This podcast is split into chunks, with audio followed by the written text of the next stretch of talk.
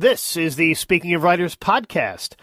I'm Steve Richards. Handsome, outspoken, and larger than life, Hector Macho Camacho electrified the boxing world of the 1980s with a passion for joyrides, one of which landed him in Rikers as a teen.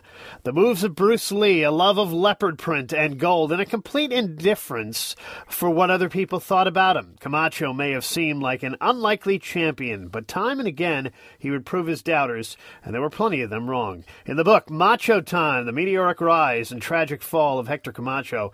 Christian Giudice brings us from Camacho's childhood in Puerto Rico, which his mother had to flee, to his coming of age in Spanish Harlem, to his training in various hardscrabble gyms throughout New York City, to his place atop the world stage of his chosen sport, which was, of course, the toughest sport to the nightclub parking lot in San Juan, where he was shot dead at the age of 50 in a drug deal gone bad.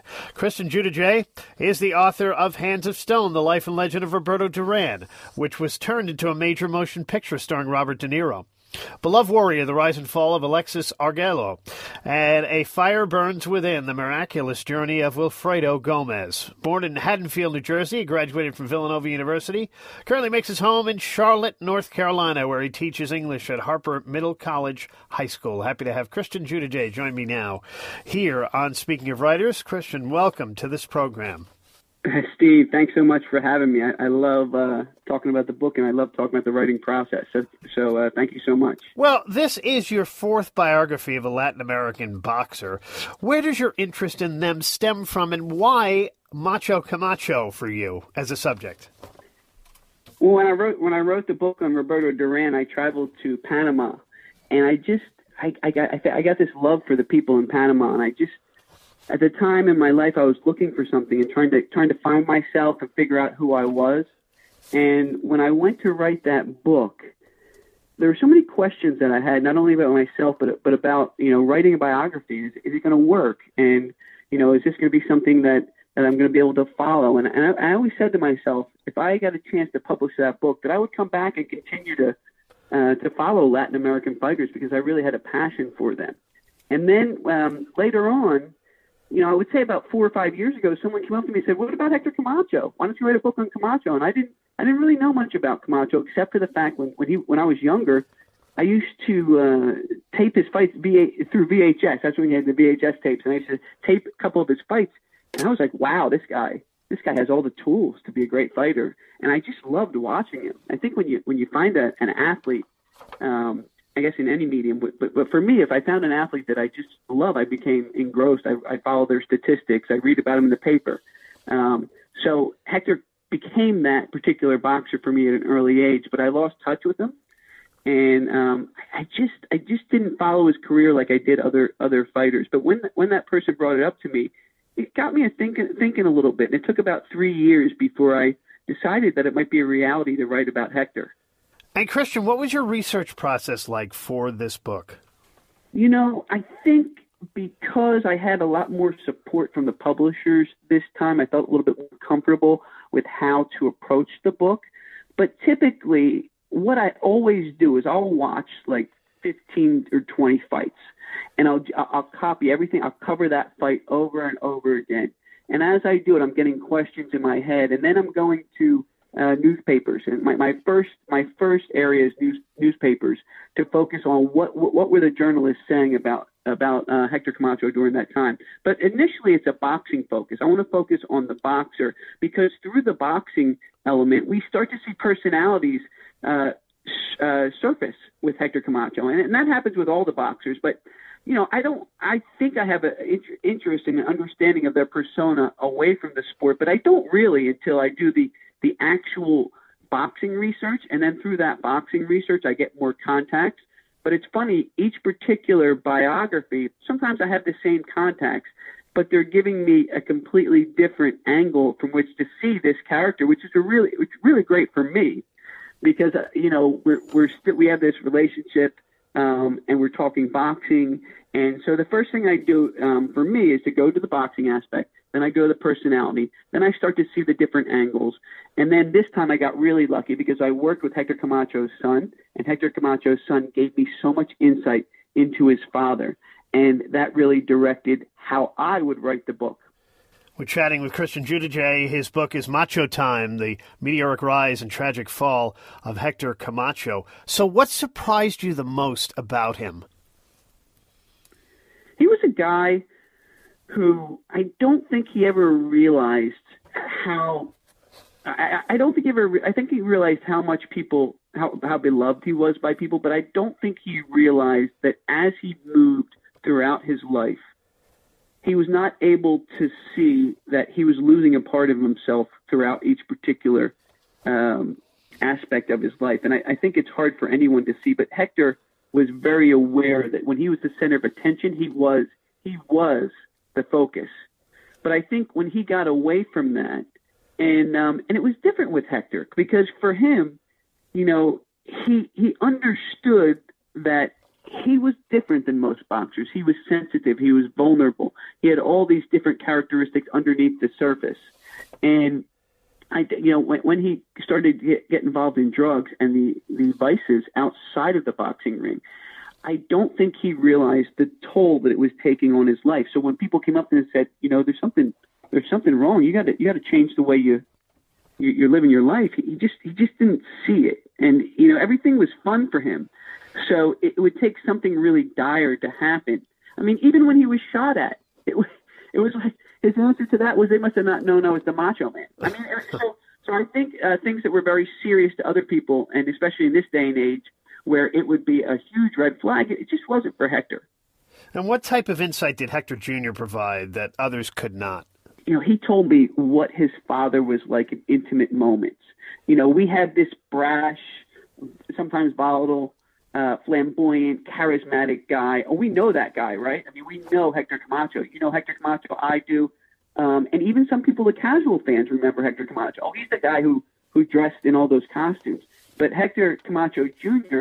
took us to the guy who would, um, you know, even when they were separated, he would call him, he would find him. Um, he would always uh, how he would pull him close to him and give him kisses and hugs and and um, you know buy him gifts um, you know, maybe he wasn't the best father in the world, but he, he tried. He really tried. I think he really wanted to be a good father, and he felt that the, a lot of the things that he was teaching him, the principles, um, the values, were going to make him a good person, and he did come out a, a good person. But I mean, the lens that we saw Hector Camacho through his son was so valuable for me because no one really; those are things no one knew.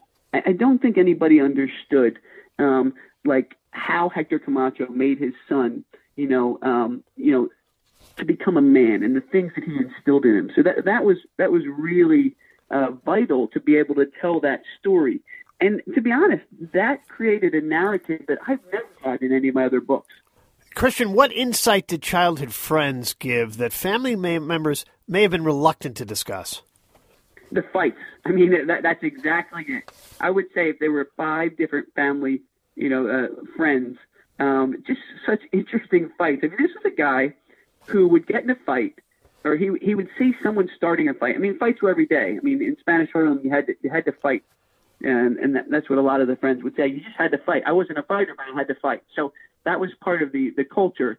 And um, for him, it was like a it was a process. It wasn't just all right, let's fight. It's you know, I'm going to go, I'm going to take my, get my boxing boots, strap up my boxing boots, and we're going to fight.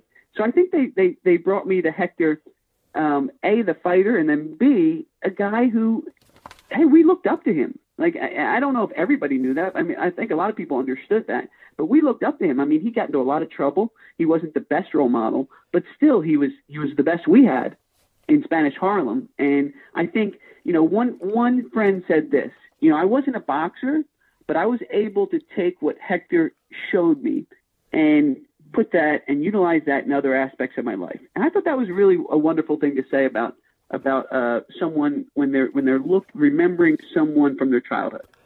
Christian Giudice is my guest here on Speaking of Writers. Macho Time is his book, The Meteoric Rise and Tragic Fall of Hector Camacho. What fight, Christian, was Camacho's best performance, and, and what made it so special, do you think?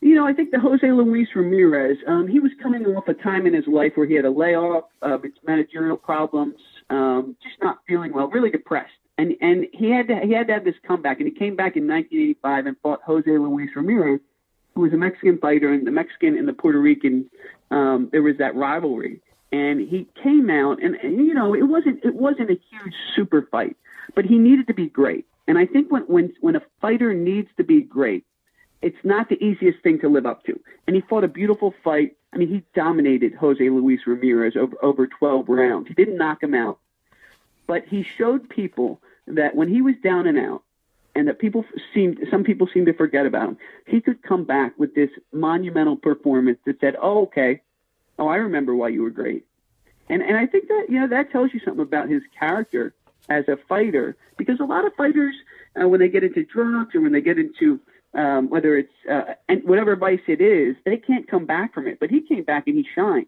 So I think that's his best fight, being able to take something like depression and, and really struggling, and then figure out a way to recover and then come back and, and, and fight a masterful fight. So I, I do think Jose Luis Ramirez was his best fight. And Christian, where do you think he ranks historically?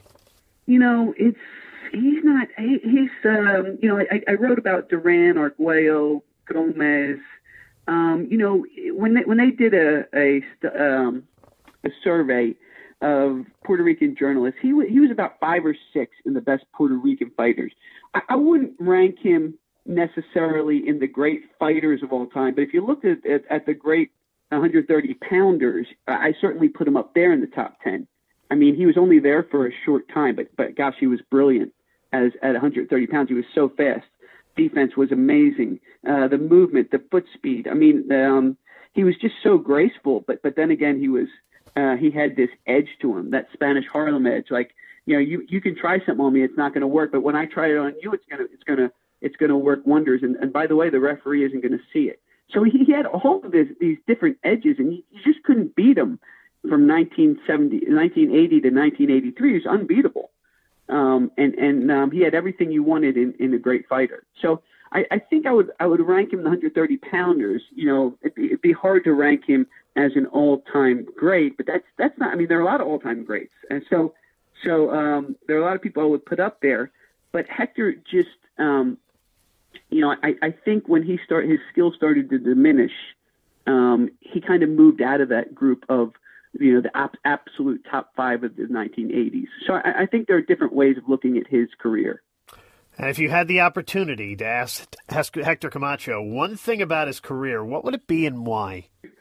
Well, you know the uh, the one thing I would ask him is, um, you know, how, how did you see yourself? I mean, the world the world looked at you, and especially since a, a, a documentary just came out, the world sees you in a certain light. Is you know when you're alone and and and um and, and away from the eyes of the public, is is this how do you view yourself? I'm I'm just really curious because I think I think I was able to tell his story um, through through the way I see him. But sometimes that's that's not how the fighters see themselves. And since he's you know since we we lost him, um, it, would be hard for me to um, you know that that's the one thing, uh, Steve, that I really want to know. How, how did he view himself during such a a, a rise and a fall and, and some of these great moments in his life? And what would you like readers, Christian, to take away from this book, Macho Time? I just a great story. I mean, I, I just I just want them to feel like what I was able to do was tell his story in a way that was entertaining, all right, touching. Um, I, I want them to see that um, you can't just pinpoint this particular macho guy in one way. He's not a one-dimensional guy. Um, that there were nuances to who he was. All right, and and I think that I want them to understand. You know, I I, I hope they feel the passion that I put into it because I, I really, I really did um, did what I felt was necessary to, to tell his story and all the the the, uh, the turns and the and the uh, the great moments and the, the, the you know the rise and the fall of what has happened to him and and I also want to say like what, was it a fair analysis of, of who he was so it's like all all different things because as a writer it's hard for me to just say I want them to enjoy it because you know, I, I think there are different ways of, of looking at Hector, and, and I just hope I captured all of it. Are you working on another book? Uh, not yet. You know, right now I'm teaching. Um, um, I'm loving uh, teaching. I have some really great students at Harper uh, Middle College High School here in Charlotte. So um, it's a uh, it's uh, I'm, I'm still I'm still teaching, and then um, I, I will start looking into some other books. But I, I kind of want to just enjoy um, Macho Time for the moment. Christian Giudice is the author. Macho Time: The Meteoric Rise and Tragic Fall of Hector Camacho is the book. Christian, thank you so much for joining me. Hey, thank you so much. It was a real treat. And this is Speaking of Writers